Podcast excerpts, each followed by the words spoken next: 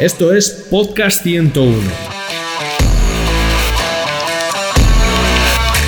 El podcast que hacemos desde FLA 101 para que tengas la mejor información acerca de las principales disciplinas del mundo digital.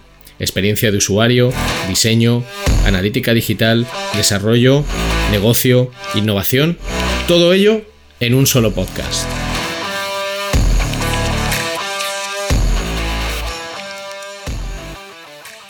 Y después de esta pedazo de introducción con música y la voz de Ricardo, ¿qué más queda por decir? Ya te digo, qué presión. Aunque más presión tenemos los analistas con el tema este de los modelos de atribución. Bueno, siempre podemos presentarnos, ¿no? Venga, va, empiezo yo. Yo soy Michel Vallés. Y yo, Iker Jerico. Y vamos a ser los encargados de dirigir el podcast 101, edición analítica, donde hablaremos de todo relacionado con el mundo de los datos. Que no, la data. La data. Comenzamos. Esto es Podcast 101.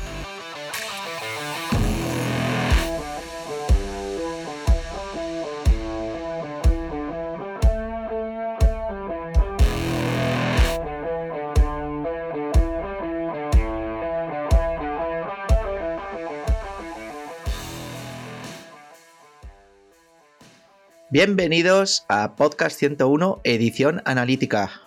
Un episodio más aquí con todos vosotros. Teníamos muchísimas ganas de, volver a estar eh, aquí grabando. Eh, y tras el gran episodio de nuestro compañero Chiqui y, con nuestro otro compañero Alejandro Monasterio, un saludo para, ellos. Estamos aquí, eh, mi compi de batalla Michel Valles y yo, para recibir a una súper, súper invitada muy especial, ¿verdad, Michel? Eso es. Además de esta gran invitada, tenemos un gran tema. Eh, muy calentito para los tiempos que ya vienen, ya viene el invierno. Y para hablar de... Bueno, vamos a presentar primero a la invitada y vamos a hablar ahora de la temática. Eh, hoy viene a divertirse a Podcast 101, Irma Maldonado, ¿qué tal estás? Hola, pues muy feliz de estar aquí con vosotros y muy agradecida y, halagada de que hayáis pensado en mí para compartir un, rato de charla, claro que sí. Hmm, bueno, eh, realmente aquí también tenemos que dar un especial y cariñoso agradecimiento a, Mauricio Arbona, eh, nuestro queridísimo Maurici, otro abrazo para ti, que fue un poco el, cupido, ¿no? El, la celestina, la celestina, el celestino de, de que nos, hayamos podido encontrar aquí. Em, sí, vas a, dime, Ima. Sí, no, iba a decir que efectivamente em, tenemos el honor de compartirlo como compañero, eh, cosas raras de esta profesión, pero así es, y, de que nos haya puesto en, contacto. Hmm, sí. pues un fuerte abrazo para Mauri. Em, eh, todos los episodios de Podcast Analítica 101 Em, hablamos eh, y dejamos como un ratito para que el invitado se presente. Además tenemos como nuestro propio ranking, ¿no? Y además siempre hacemos la broma de, bueno, haremos un cierre de temporada, eh, pues una sirería, en un choco, bueno, pues compartiendo un momento. Entonces, no desvelemos, no, desvelemos secretos. Bueno, habrá que queremos que haya algo. Ahora un crossover, bueno, ya veremos qué, hacemos. Entonces, Inma, eh, si te parece, eh, te cedemos al turno, preséntate para que todos nuestros oyentes te conozcan. Así que, bueno, cuando quieras. Eh, muy bien, pues yo soy licenciada en periodismo por la Complu y, en primer lugar soy periodista. Yo arranqué mis primeros pinitos en el oficio como redactora eh, redactora para la web de Informativos Telecinco y 14 eh, años después sigo en, la misma casa que es eh, Mediaset España. Em, pero en estos 14 años no parece que, vamos, no ha sido monótono, no ha sido, no, tengo la sensación de, haber trabajado siempre en lo mismo porque porque he ido pasando por multitud de departamentos y, de puestos, ¿no? Después de informativos me fui a cubrir realities. Eh, tras eso fui editora de portada y de redes sociales. Em, luego me embarqué en dos proyectos digitales nativos em, que son Outdoor y Jazz. Em, y ahí viví, bueno, ahí siempre me había interesado el, qué funcionaba y por qué funcionaba del contenido que producíamos y, pero bueno, con estos dos proyectos, con Outdoor y con Jazz, me, me volví una yonki de los datos, ¿no? Y, eso hizo que... Otra yonki de los datos. Sí, sí. Eh, y eso hizo que, que, abandonara poco a poco y, ya totalmente el mundo del contenido y me centrara en, en desarrollo de audiencias y en, en el análisis, efectivamente, de, qué funciona, por qué funciona y, y de ahí, ahí, ahí estamos.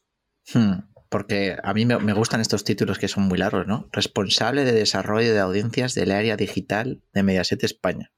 Ese es el, puesto actual, ¿sí? Sí, sí, ese es el nombre oficial, sí. nos ha alegrado también escuchar, porque entre bambalinas eh, dijiste lo de Jonky de los datos, pero que si no lo llegas a sacar, te lo íbamos a sacar nosotros. O sea que eh, bueno, y bueno, mención especial también, ¿no? Eh, dentro del, desarrollo de audiencias del área digital, que trabajas con un viejo conocido nuestro, eh, con el señor Aurelio Mateos, ¿puede ser? Sí, Aure, y yo hablamos más que mi marido y yo. O sea, somos el zipizape de la empresa. El trabajo, como no puede ser de otra forma, desarrollo de audiencias trabaja muy, muy de la mano. Eh, de hecho, el equipo de SEO está integrado en, el departamento, el responsable es, Aurelio Mateos, ahí está también el compañero Mauricio. Aurelio y cuando nos escuche luego nos caerá, nos caerá por, llamarle Aurelio, pero también es un poco para ver, es una prueba para ver si realmente escucha el podcast o no. Venga, venga, sí, a ver, a ver qué nos dice. Seguro, seguro que va a buscar chascarrillos.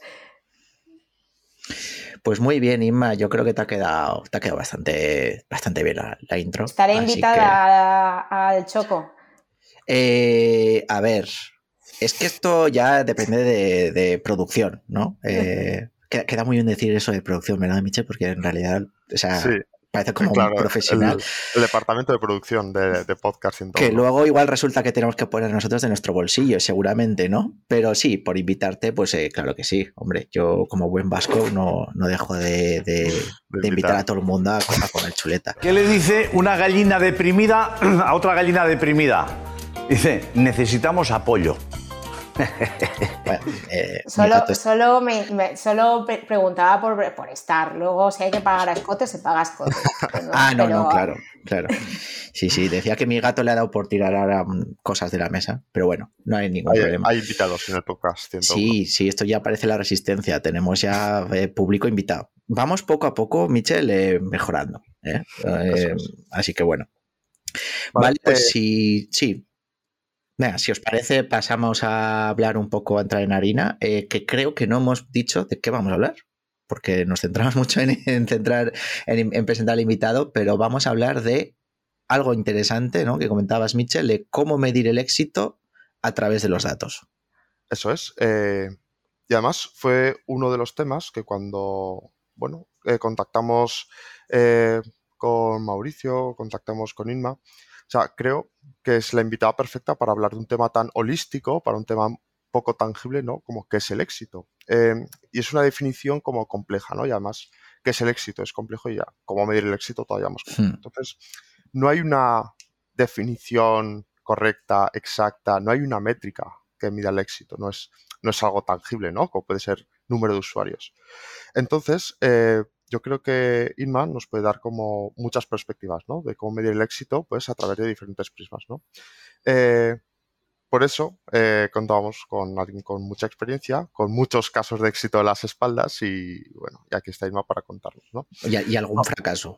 y algún fracaso, claro, no hay... No, o sea, quiero decir que no siempre todo sale bien, que aquí por supuesto, por descontado, y ojalá. Pero bueno, ahí está el romanticismo, yo creo, de un poco del oficio, de que mm, no estamos haciendo barras de pan. Eh, no sabemos. Como Mauri, eh, como, Mauri, que hacía barras de pan. pues, eh, pues ahí, ahí vamos. es un tema. El, cómo alcanzar el éxito y luego cómo interpretar si el trabajo realizado por por distintos eh, departamentos ha sido un éxito o no, eh, pues es un tema complejísimo y, me alegra mucho hablarlo con vosotros porque efectivamente es algo que me fascina, a lo que le dedico muchas horas de mi vida profesional y personal, es a, a ver, a evaluar si, una cobertura informativa, por ejemplo, podemos catalogarla de exitosa o, no, hmm. y, que y, qué hemos aprendido o qué tenemos que mejorar o, qué tenemos que cambiar mm, de cara a las siguientes, ¿no? Sí, porque decías, ¿no? Cobertura informativa, nos viene a la, cabeza la, primera pregunta, ¿no? Que era un poco que nos contases en cuanto a caso de, éxito de estrategia de cobertura informativa, ¿no? El, algo que ha sido bastante impactante, ¿no? Recientemente, el tema de la muerte de, la reina Isabel II de, Inglaterra. Cuéntanos un poquito más sobre, sobre esto, Ima. Sí, pues em, a ver, eh, efectivamente lo que hablamos, eh, eh, estamos hablando de cómo medir casos de, éxito dentro del ámbito de los medios de comunicación.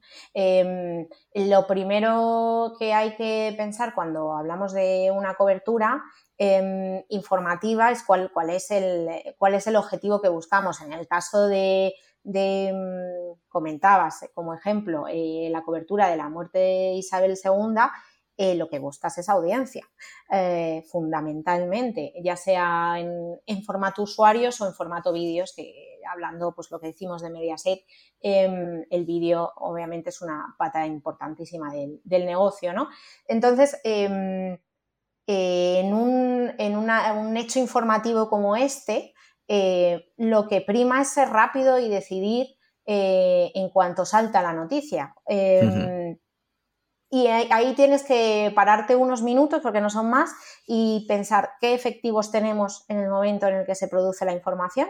No es lo mismo cubrir la cobertura de un fallecimiento un domingo de agosto, que nos ha pasado, eh, como un día laborable a la una de la mañana, cuando a la una del mediodía, pues cuando salta la, información de Casa Real Británica y que está en un estado de salud eh, muy delicado eh, y empiezan las especulaciones, pues primero cuánta gente tienes trabajando en ese momento en redacción para, evaluar qué podemos pedir, eh, qué background y qué expertise puedes acumulas eh, sobre el tema, o sea, cuánto de trabajada tienes esa entidad, aquí hablaríamos sobre todo de SEO, si, si eres referente informativo para esa materia, nosotros, por ejemplo, trabajamos con diversas cabeceras.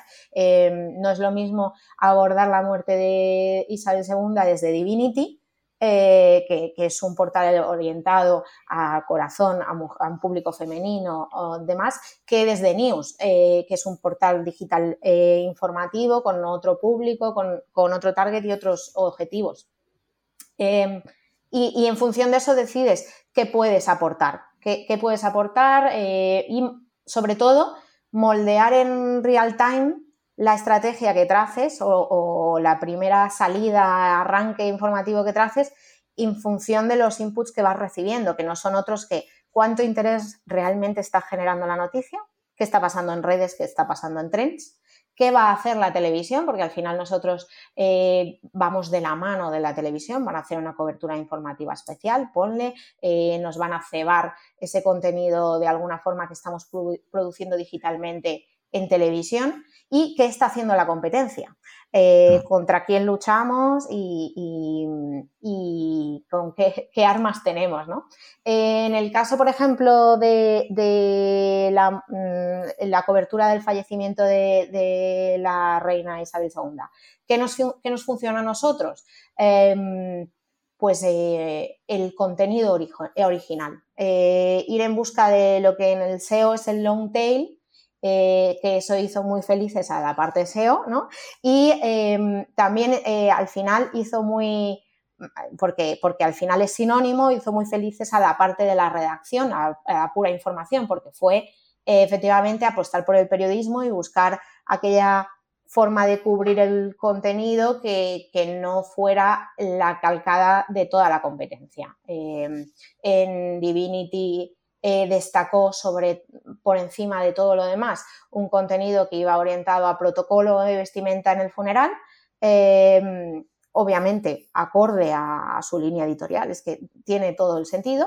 Y, em, por ejemplo, en News, que antes lo mencionábamos, lo que mejor funcionó eh, fue un reportaje sobre eh, otros momentos en los que el estado de salud de la, reina había dado que hablar y qué enfermedades había pasado hasta ahora. Em, eh, al final, pues efectivamente nos centramos en búsquedas específicas, buscamos dónde somos fuertes y vamos viendo em, o vamos reaccionando a, cómo se están comportando nuestros contenidos o lo que vamos produciendo en, real time. Hmm, aquí has dicho dos cosas súper interesantes. Eh, una, que es cómo. O sea, porque tendemos a separar, ¿no? O sea, al final, si trabajas, por ejemplo, en captación, en SEO, eh, oye, pues tu día a día, como es lógico, está centrado en mejorar el posicionamiento de la cabecera o las cabeceras eh, sobre las que trabajes, ¿no? Pero algo muy interesante es cómo se engrasa, cómo se enlaza todo, ¿no? Esa, esa máquina de engranaje, ¿no? Em, que, cuya mm, grasa, ¿no? O aceite al final son los datos, ¿no? Em, que, que, oye, dependiendo de lo que voy a hacer, un medio, digamos, eh, no digital, o bueno, está mal decirlo porque la tele ya es digital, pero un medio tradicional como es la televisión, ¿no? Que es la programación, que vosotros no podéis actuar sobre eso, sino que os viene impuesto. Es cómo va a impactar en lo que yo hago en el día a día y en lo que van voy a tener que reformular para que mis equipos se adapten a eso, ¿no? Y eso es algo como que, joder, pues que es de, de pues súper interesante, ¿no? Y luego yo tenía una pregunta así ya un poco off topic, eh, porque realmente es que me surge curiosidad y es, ¿realmente yo se sabía, no se sabía eh, que la reina ya estaba a punto de, irse? ¿O qué se, qué se contaba entre bambalinas? Claro, ahí viene em, la, evaluación efectivamente a posteriori. Eh, por eso te decía de cuánto hemos trabajado ese personaje. Eh, llevábamos, y además el equipo eh, en concreto SEO llevaba tiempo insistiendo en hagámonos fuertes en, esta, em, en este tema, en esta temática, en la reina, porque eh, por los mentideros se cuenta que, esta señora eh, tiene un estado de salud delicado. Y bueno, em, pero claro, em, una cosa es que te vayan avisando a las redacciones, quiero decir, de conjunto con otras cientos de miles de propuestas que, surgen de, contenidos que deberías empezar a trabajar o que deberías prestarle más atención. Y otra cosa es que cuando salta la noticia, efectivamente, tienes que mirar atrás y ver cuánto tienes publicado, Em, y, cuánto lleva publicado la competencia y, en el momento del juego mm, si has hecho o no has hecho los deberes, ¿no? Em, además, también comentabas, eh, Inma, eh, como a cada site, ¿no? Le dabas como un tipo de contenido, Pues hoy a Divinity, pues hablábamos de, eh, pues, de la ropa, en News hablábamos de momentos históricos. y esa estrategia eh, yo creo que es también un caso muy parecido a lo que trabajabais con Eurobasket, ¿no? Que quizás es un contenido, vosotros ya trabajáis con una vertical que, por ejemplo, puede ser el desmarque y, bueno, eh, tomasteis la decisión de publicar este contenido en, la principal, ¿no? Que fue en cuatro. Sí, em, el caso de, la cobertura de Eurobasket eh, de, este septiembre del torneo fue complejo porque em, eh, Mediaset España tenía los derechos de, mm, cobertura del Eurobasket, eh, se iba a emitir en, cuatro. Eh, la mayoría o la, inmensa mayoría de los partidos o los principales iban a ir en cuatro, pero luego también iba a ir en Biman y había partidos en exclusiva en mi tele. Em, nosotros decidimos hacer una estrategia transversal implicando el Desmarque, que es el, portal o el dominio deportivo digital de, la casa, y em, combinar la estrategia entre mi tele eh, para directo y contenido a la carta, cuatro como el canal que em, bandera en televisión tenía que llevar el, contenedor digital también y el, desmarque como la marca deportiva. la cobertura de Eurobasket fue un reto porque eh, suponía eh, la obligación, entre comillas, de, dar un, de hacer una gran apuesta, una cobertura completa, porque, porque teníamos los derechos, pero con, sabiendo y teniendo muy claro que em, era un, eh, competíamos con algo que no era nuestro core, el baloncesto no es el core de 4, cuando piensas en 4 no, no piensas en, baloncesto o en deportes, más allá de deportes 4, competíamos contra gigantes como son AS, Marca, Mundo Deportivo. Em, y además teníamos el, problema, que ya nadie se acordará, de que la selección en las quinielas eh, no estaba muy bien posicionada. Eh, luego nos hemos dado una grata sorpresa. Sergio Scariolo contra las Sí. Sí. y ahí, bueno, em, decidimos em, hacer una, una apuesta implicar a todos los equipos y hacer una cobertura muy completa eh, teniendo en cuenta que teníamos el apoyo de Google mm, a través de Google Vita, teníamos una ventana eh, preferente para, en Google para nuestros contenidos, para el contenido tanto en directo como a la carta. Em, eso nos exigía hacer un trabajo desde redacción muy completo eh, y claro, lo primero que tuvimos que hacer era sumar eh, aliados a, la batalla. eso es sumar a redacción, sumar a SEO, contar con redes sociales, contar con portada, pushes, newsletters, televisión para, todo tema de menciones y QRs directos en, televisión, eh, producto porque hubo que desarrollar em, eh, y trabajar para, traer stories porque nos lo requería Vita al desmarque, decimos desmarque como, como el dominio que las iba a llevar, e incluía diseño, o sea, em, un poco engrasar lo que hablábamos y convencer a todo el mundo de hacer una apuesta y, y luego ir evaluando día a día mm, y casi menos que a jornada a jornada cómo estaban rindiendo los contenidos y cómo, y cómo respondíamos a, la demanda que, hacían los usuarios de información, ¿no? Hmm, yo tenía una pregunta que es, bueno, para los usuarios, para nuestros usuarios que, o oyentes, ¿no? Que, que, nos escuchan, que bueno, son de todo tipo de, perfiles, ¿no? Pero para los que sean más de corte de analistas de, datos em, y quizás no, no sepan qué es exactamente Google Vita, porque realmente es algo bastante nuevo que si mal no recuerdo, Ima, creo que surgió como hace poquito en el anterior Mundial de, fútbol, ¿no? ¿Puede ser? Eh, estaba en la Eurocopa, en la Eurocopa de En la Eurocopa, Eurocopa, eso es.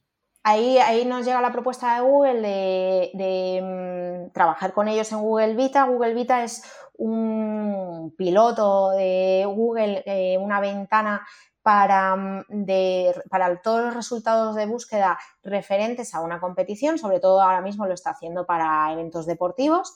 Em, tienes una especie de ventana mm, eh, con un diseño específico en el que te da acceso directo al link de, de directo de, la emisión de los partidos que se estén jugando en ese momento y a, la información, eh, pues esto es eh, mejores jugadas, resumen del partido, del medio que tiene los derechos de, en exclusiva de, la emisión.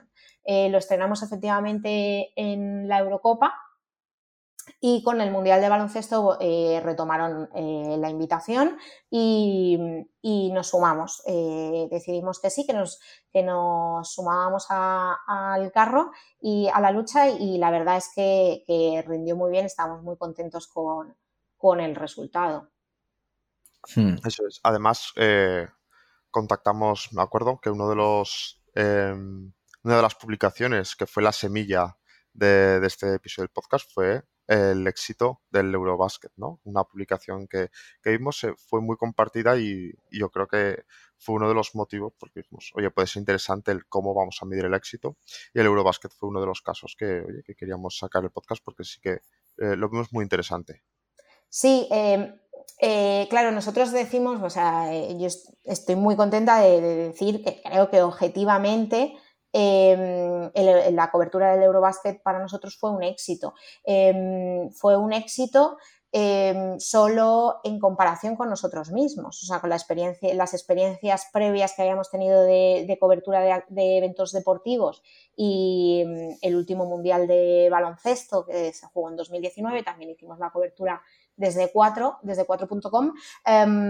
bueno, pues eh, en comparación con números anteriores, multiplicábamos por en más de un 100% el, el, número de usuarios únicos alcanzados y en el caso de inicios de vídeo multiplicábamos por un 180% el dato de vídeo cosechado en, el grupo. Em, y luego tenemos la otra pista eh, que para mí eh, efectivamente no, lleva un número redondo, o sea, un número que lo acompañe, eh, que es el, el, orgullo, digamos, o de, haber visto em, a 4.com en resultados de carruseles al margen de Vita em, para todo el contenido de Eurobasket en primera, segunda posición y lo que decíamos antes, luchando con gigantes como en la materia, como pueden ser, pues eso, los medios deportivos eh, nacionales, eh, que, que, a lo mejor no con tanto ímpetu al inicio de la competición, pero luego sí cuando la selección iba pasando, iba pasando ronda y, se iba y iba ganando protagonismo, ¿no? Eh, pues obviamente se sumaban a la cobertura y, y bueno, estábamos en la batalla, que, mm, a nosotros, aunque no sepamos cuánto ha hecho la competencia, eh, sí, nos da una pista importante del el alcance que, hemos tenido con, con, esas coberturas, con esos minutos a minutos, con esos resúmenes de partidos, esos momentos virales. Mm, que no es poco, que no es poco, porque al final, claro, estos medios deportivos eh, no sé si antes hemos dado los nombres o no, estamos en modo eh, secretismo, ¿no? Eh, por no hacerles la, publicidad. bueno, los panfletos. Sí, yo sí los he nombrado. sí, bueno, pues la página web en la que más de media España procrastina. ¿no? en su día a día laboral, pues salvo en Mediaset, que usan cuatro a partir de ahora, o el desmarque. Sí, al final lo que iba a decir es que estos medios, claro, aunque se sumasen, se subiesen tarde al, carro, ¿no? Eh, tienen tanta autoridad que al poco que hagan ya te, cogen, ¿no? Es un poco la, la libre y la tortuga. Mm, sí, no, no, sí, sí estaban desde el principio, ¿eh? pero, pero claro, em, eh, estaban en, o sea, ellos estaban compitiendo desde el principio y, prepararon, tengo claro, la estrategia del Eurobasket desde el arranque, pero me refiero a que desde o sea, los primeros días ni siquiera había carruseles en resultados de búsquedas de Google, no salían unos carruseles destacados, es que el Eurobasket no estaba en, en el interés colectivo de, la audiencia. Si vemos los datos de, pues eso, de conversación social de las redes sociales o, el mismo Trends, los primeros días de competición, em, efectivamente, em, no era tan difícil colarse en primeras posiciones, digamos, tampoco había mucho interés. El, para mí el valor está, está en la semifinal o en la final, ¿no? En el que efectivamente ahí sí que, como nos gusta decir, se paraliza España para ver el partido y que eh, estemos entre los favoritos o entre, el, sí, entre los favoritos para, seguir la cobertura. Sí, de hecho, a mí en caso personal me pilló de vacaciones en Portugal y, a ver, a mí en realidad sí que me gusta seguir a la selección eh, Solo, veo básquet cuando juega la selección, es verdad. Eh, pero bueno, como yo me imagino que habrá mucho, mucho público, ¿no? Y, recuerdo que, estar pendiente del móvil y estar eh, pendiente para ver dentro de lo posible sin que me matase eh, mi señora. pues bueno, ver un poco la final, ¿no? última pregunta sobre el Eurobasket. ¿Dirías que Quiero decir, porque la estrategia vuestra desde el, desde el inicio ¿no? ya estaba planteada y fue la que seguisteis, la que llevasteis a cabo. ¿Dirías que un factor exógeno, como puede haber sido el éxito de la propia selección, ¿no? de que haya llegado tan lejos y de que finalmente ganase, eh, fuera el factor determinante para determinar vaya redundancia, fue el factor determinante para mm, poder ver eh, este, esto como un caso de éxito. O sea, es decir, si se hubiese caído, por ejemplo, en grupos, mm, tildaríamos de fracaso esta estrategia. O sea, porque puede parecer ¿no? un poco injusto, ¿no? Porque realmente la estrategia vosotros ya la tenéis planteada, llegase a grupos, semis o final.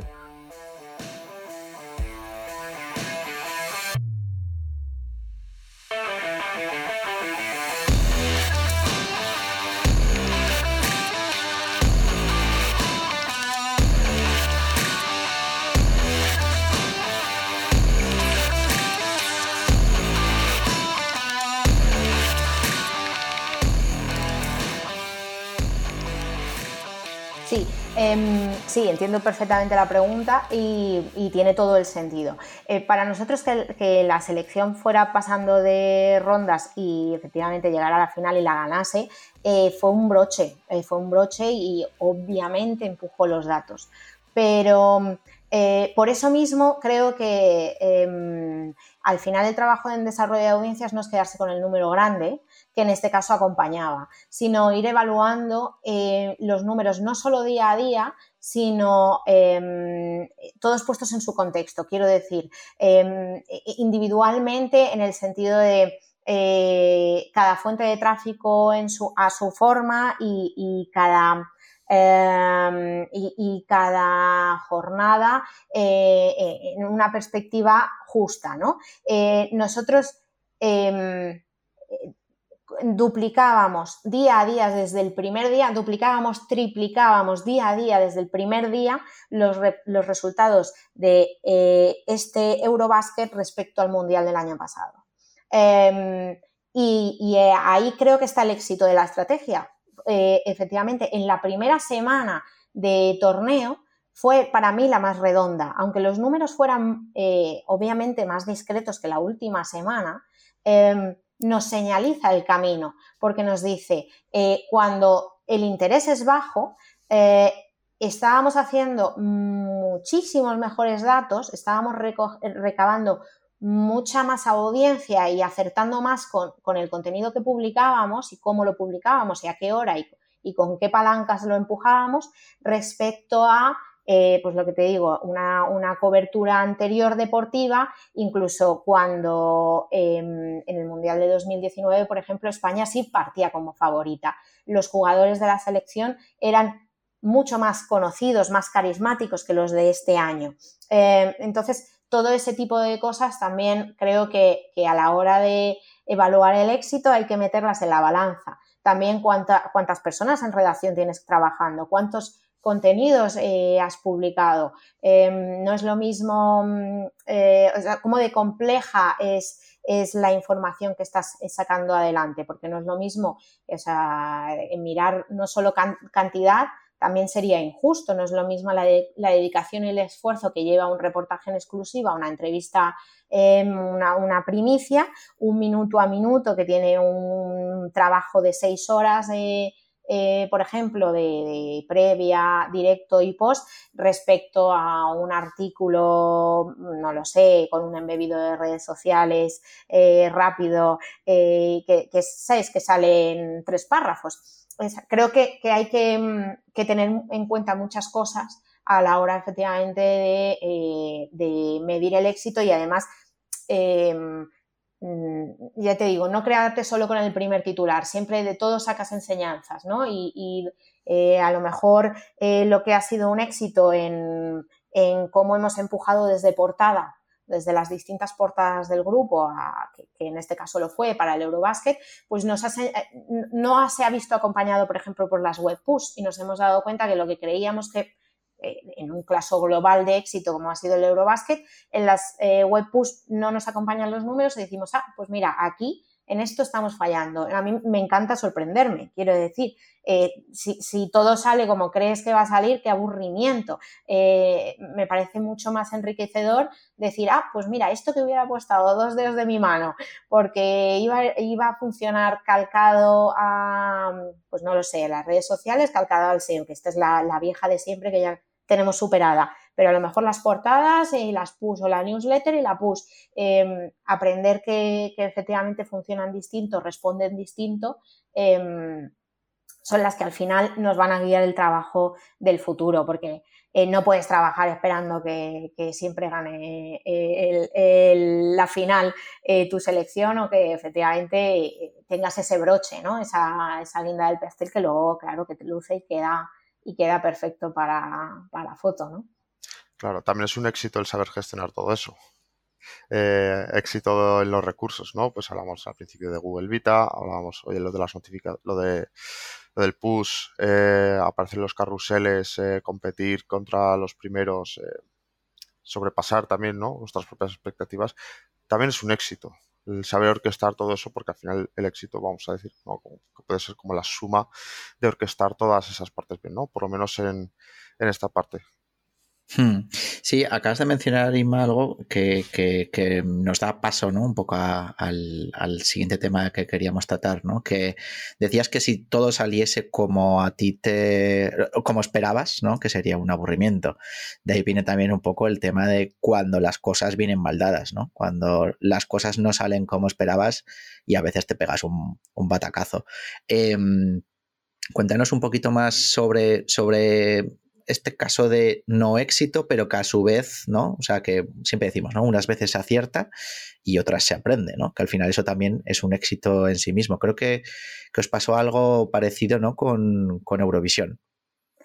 Sí, eh, a ver, eh, lo primero que, mm, que, creo que hay que decir, que casi que teníamos que haber arrancado con ello, eh, quiero decir, tenía que haber arrancado yo, es em, dejar súper claro que este es un trabajo muy incierto y muy ingrato, porque, porque mm, puedes hacer un, o sea, puedes trazar un plan, puedes eh, tener unas expectativas, puedes trabajar con unos rangos, ¿no? De una horquilla de creo que esto nos puede traer tal un tanto por ciento, ¿no? Em, pero en muchas, muchas ocasiones eh, te equivocas eh, y las cosas no van como, como, planeabas o como el equipo pensaba o como entre todos hemos pensado que era el mejor camino para, hacer una cobertura, ¿no? Decíamos. Em, y además, eh, efectivamente, siempre que, hay que estar trabajando con, con las expectativas propias y las del resto de implicados, porque, em, porque hay que, evangelizar, que contar, que compartir bien los datos con, todo el mundo y explicar los porqués, que al final eh, eh, es de lo que se trata este trabajo, es de lo que más tiempo consume, es en eh, por qué esto sí ha funcionado, por qué lo otro no, por qué si ayer me funcionaba este personaje, este, este tipo de titulares, este tipo de coberturas, porque lo que funcionaba hace tres meses ahora ya no funciona, ¿no? Eh, si es que Google me mira mal, es que Facebook ya no nos quiere, ya sabéis estas estas eh, inputs que nos llegan de, o estas preguntas. Sí, que, es un sentimiento, es un sentimiento. Y, decías eh, justo el caso de Eurovisión. Nosotros con, con, la cobertura de Eurovisión eh, la trabajamos porque la trabajamos desde Jazz. Em, jazz es la web em, que, editorialmente está más cercana a, Eurovisión. Habían trabajado previamente los personajes, las sedes, la información de clasificación y demás de, para el festival y eh, decidimos, eh, bueno, no es que eh, centrásemos la cobertura en jazz, pero sí que es verdad que se llevó los mismos, ¿no? pues em, sabíamos que, que, bueno, que es una cabecera discreta eh, en comparación con otras que tenemos, ¿no? Como, podríamos haberlo hecho desde Telecinco, desde informativos, podemos eh, que también se hizo una cobertura, podríamos haber centrado los mismos en Divinity, bueno, en, News se podríamos haber, hecho muchas cosas, pero sí que es cierto que, desde ya editorialmente la redacción estaba muy volcada con, con Eurovisión, nos, dejamos eh, seducir por, su emoción, que a veces también eso em, tiene mucho valor cuando, una redacción está motivada y quiere hacer la cobertura perfecta, la quieren hacer eh, centralizada y quieren tener eh, pues, voces expertas y, demás. ¿Y qué pasó? Pues que este Eurovisión o esta, sí, esta, este festival em, centró la atención de todo el más media, yo creo que, más que nunca. Em, mm, porque hablamos, de la hablamos del Eurovisión Inma, perdón, del chanelazo, ¿no? Sí, efectivamente, sí, sí. Eh, sí, por eso ya desde el Festival de Benidorm ya llevaban trabajando mucho desde, desde ya em, en la temática, ¿no? Y, mm, y sí, el día del chanelazo efectivamente competíamos contra gigantes y, no salió bien. Eh, no salió bien o bueno, es que no me niego a decir que fue un fracaso, porque aunque ese día em, no recogimos lo que sembramos, ni mucho menos, sí que, sí que vimos que, los días posteriores em, los, temas alrededor, los de las búsquedas relacionadas, ahí sí que, éramos protagonistas y, sí que creo que, que tuvo mucho que ver en el trabajo previo que se habían hecho los días previos al festival e incluso en el día del festival, ¿no? Y mm, los días eh, posteriores sí funcionaron esos contenidos, pero el día del directo, el, día de, la emisión del festival, eh, mm, no, alcanzamos el altavoz que, esperábamos, ¿no? Hmm. Em, Sí, además yo recuerdo que fue muy sonado, ¿no? Todo lo que generó el tema de Eurovisión, o sea, ya no solo por el concurso, ¿no? Por las canciones, no. Todo el marco, vamos a llamar, sociopolítico hmm. que rodeó las decisiones, pues también fue material, ¿no? Para que cada uno de los medios, pues bueno, utilizaran, vamos a decir, esa oportunidad para captar audiencias, ¿no? Y saber dirigir eh, el público a cada uno de los eh, de cada una de las verticales con las que estaba trabajando. Sí, tú eh, cuando te planteas eh, cubrir eh, un directo de, un del Festival de, Eurovisión, sabes que va a haber competencia, pero claro, no sabes efectivamente cuántos medios se van a lanzar a hacer un minuto a minuto em, para cubrir el, el, evento y efectivamente pues ese día estábamos todos, esa noche estábamos trabajando todas las cabeceras en esa cobertura, ¿no? Y, y, ese es el punto, bueno, pues lo que hablamos de incertidumbre, de, de, cuando planteas una estrategia y de, y de recoger lo sembrado, ¿no? Hmm. Aquí has comentado, Inma, ¿no? También eh, algo súper positivo y creo que también importante, ¿no? Esa, eh, bueno, en realidad en todos los casos de éxito, tanto el Eurobasket como, como la muerte de la reina Isabel II, como en este último de, de Eurovisión, ¿no? El hecho de involucrar al equipo, ¿no? Eh, desde el inicio y siempre un poco desde el punto de vista de esa evangelización del dato, ¿no? De hacerles partícipes de, de qué punto partimos, cómo estamos yendo y a dónde queremos llegar para que tengan, que se sientan parte de ese equipo, ¿no? Fomentar el, ¿no? la consecución de los objetivos en equipo, ¿no?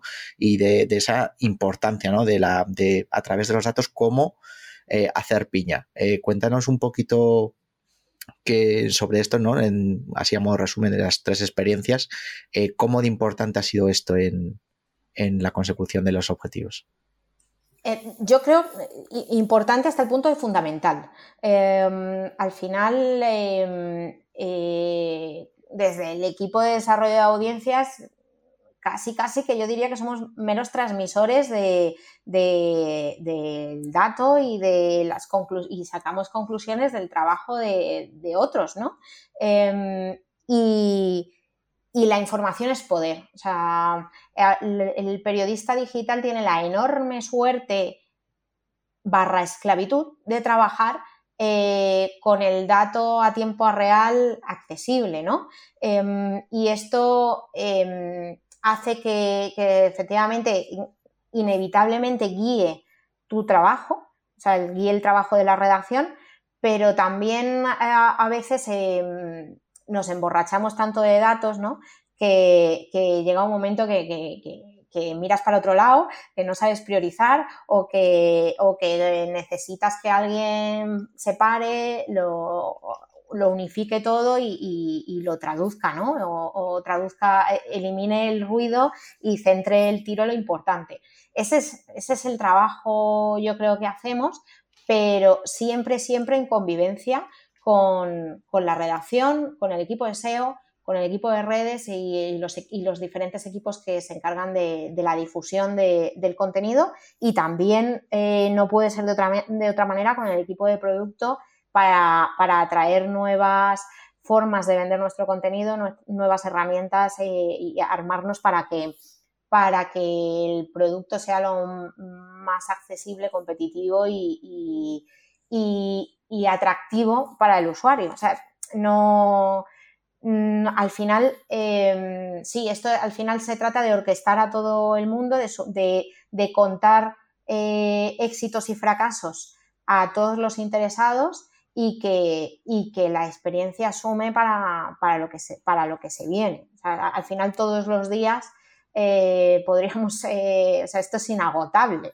podríamos sacar titulares casi de cada día que abrimos la persiana y lanzamos contenidos a, a, nuestras portadas, ¿no? O a, nuestras cabeceras, quería decir. Em, y, y efectivamente, el mundo digital, eh, o sea, el, periodismo digital eh, es que no, no, para de evolucionar, o sea, no, no, paramos de sorprendernos. Y no sé, yo, yo recuerdo cuando no existía Discover, eh, que ahora es ¿no? la niña bonita de todas las redacciones. Estamos hablando de 2019, eh, recuerdo el boom de los Facebook Instant Articles, que os acordaréis, eh, vamos, que lo habéis vivido sufrido con, nosotros. Sufrido. Sí, sí, los, analistas, cualquier cosa nueva que sale, eh, lo sufrimos realmente. Lo SEO lo, disfrutáis, ¿no? En plan de, ah, pues mira, ahora, AMP, vamos a posicionar aquí, guau, tío, qué guay, mira cómo posicionamos. Pero realmente para medir eso, ahí entramos, ¿no? A hacer el trabajo sucio. O sea que sí, sufrido, sufrido. Sí. No, pues yo, yo al menos sufrido. Yo diría que sufrido. Sí, sufrido porque cada, cada cambio de plataforma, cada nueva plataforma, claro, yo entiendo el punto de vista SEO, pues que es un poco incierto, ¿no? Tú sigues los guidelines, pero luego queremos el dato fino. Mm. Queremos si tenemos una o cien mil sesiones nuevas por cada nueva plataforma que capta tráfico. Sí, y, pero eh, yo creo que eh, para mí, o sea, creo que no podría ejercer, no podría hacer lo que hago sin haber sido redactora antes, porque, porque no, no me parece imposible o injusto, diré injusto, injusto transmitir la importancia de, vamos a hacer esto así por, y por qué lo debemos hacer así si, si no has estado en el otro lado y no, y no, sabes lo que cuesta pensar tres o cuatro titulares, uno para Facebook, otro para eh, la portada, otro titular para SEO, em, si, no sabes cuánto se tarda en, hacer, pues eso, lo que hablábamos un minuto a minuto, o es que ahora tenemos que subir un 20% el volumen de producción de esta cabecera porque está fallando, es que ahora tenemos que pensar contenidos para por las franjas de noche, porque tal. O sea, a, la hora de de mm, trasladar nuevas peticiones o adaptar em, el cómo trabajamos y cómo producimos a las necesidades de mercado, creo que es muy importante eh, conocer lo, que implica ¿no? desde, la redacción. Hmm. Claro, y aquí comentabas una. Me ha gustado mucho cuando has dicho lo de emborracharnos a datos, ¿no? Que al final parece que más analítica se traduce a más datos y no tiene por qué ser así. No por más datos vamos a hacer mejores análisis o análisis que de cara a negocio puedan ser más interesantes. Eh, también me ha gustado cuando hablas de ese background que tienes tú, ¿no? Desde redactora. Y lo hilamos con lo de, redactora, periodista digital y cómo eh, ese perfil, ¿no? Tiene que adaptarse a las nuevas eh, tecnologías que salen. Incluso desde esa redactora a esa eh, junkie de los datos, pues todo ese proceso, ¿no? Y al final un periodista digital pues tiene que estar preparado para eh, redacciones de SEO, eh, esa capa de analítica, oye, un poquito de código, porque hay que hacer datos estructurados, hay que hacer los marcadores de esquema, hay que hacer regex, entonces es esa evolución, ¿no? Como ese grado, no sé si de tecnicidad, que claro, es complicado definir tecnicidad, ¿no? Como especialización, cuando realmente lo que estás es siendo un perfil más T, ¿no? Porque tocando un poquito de cada, de cada una de las áreas digitales orientados a resultados, ¿no? Eh, es complicado eh, o interesante, ¿no? Ver cómo esa evolución desde el periodista, ¿no? Que, es un redactor a ese perfil más digital, eh, necesita como aprender o tener ese pequeño background de cada una de las disciplinas digitales. Sí, yo, sí, yo creo que, que el periodista digital está obligado, o sea, está abocado al final a, saber un poco, eh, obviamente a conocer las fuentes de tráfico y, las, y las distintas palancas de difusión de su contenido. Em, y luego a, preguntarse eh, continuamente eh, el por qué, el por qué ha funcionado algo. Lo que decimos es que a veces em, descubres una incidencia técnica que no estaba detectada, ¿no? Eh, cuando de repente los vídeos no se visualizan. Eh, ¿Qué está pasando aquí? O cuando efectivamente hay, veces que em, la explicación eh, pues tiene un, matiz técnico, tiene un matiz de usabilidad, tiene, un, tiene que ver con una core update. bueno, pues, ahí, anda, ahí anda el reto continuo, ¿no? Hmm. Sí, yo por, por, darle el cierre a, este punto, eh, más allá del entendimiento técnico, más allá de entender eh, ¿no? la, qué implica, las implicaciones, o sea, creo que lo que más aporta eh, un background como el tuyo, por ejemplo, ¿no? que decías de haber empezado desde redactora a, pues bueno, responsable de desarrollo de audiencias ahora, yo creo que lo que aporta es en, el, en el papel humano. O sea, es decir, cuando tú eres el redactor o eres el SEO que se tiene que levantar a la una de la mañana porque se ha muerto la reina Isabel, em, eh, la persona que te está indicando lo que tienes que hacer, ves que de, de esa persona recibes comprensión, o sea, que realmente genuina, no de, oye, te entiendo, pero hazlo.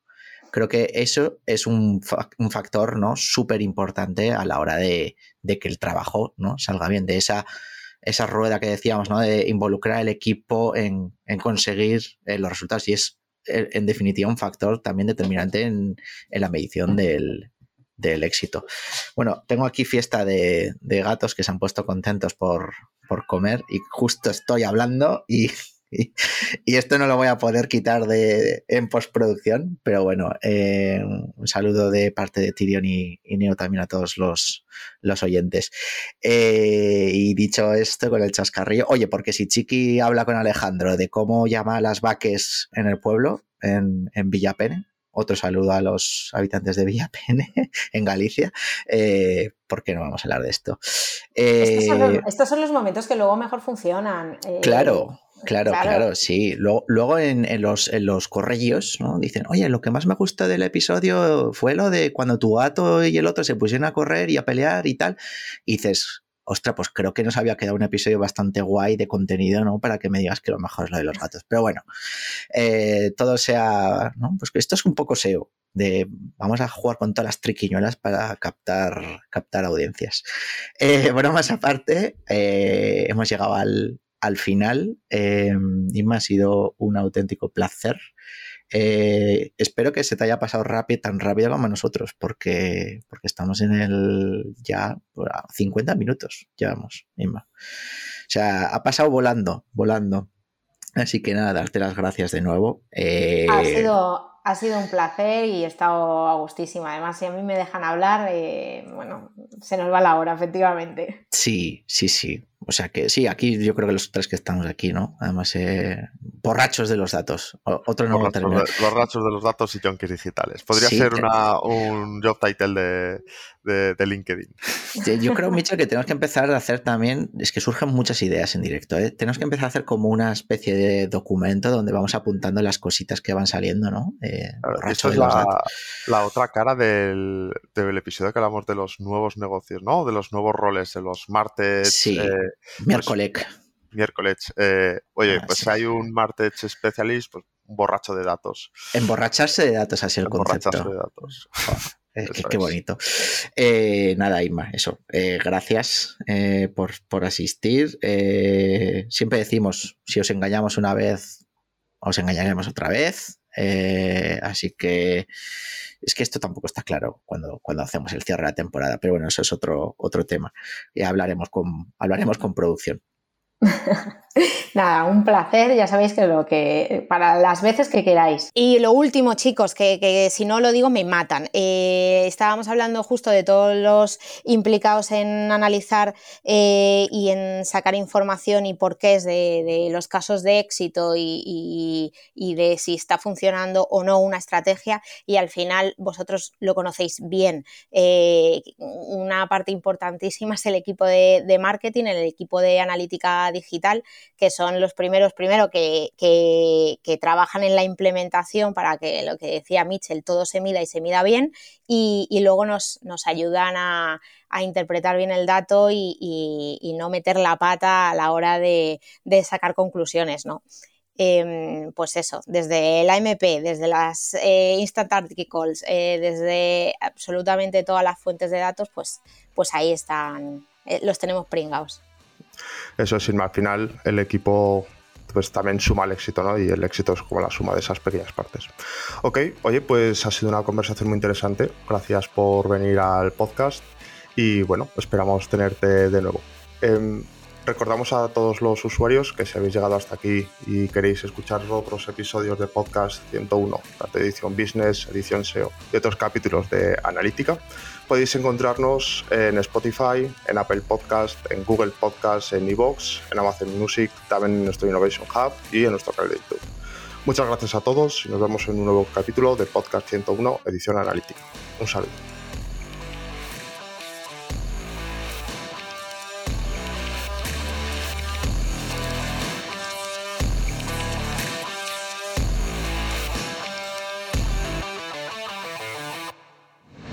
Esto es Podcast 100.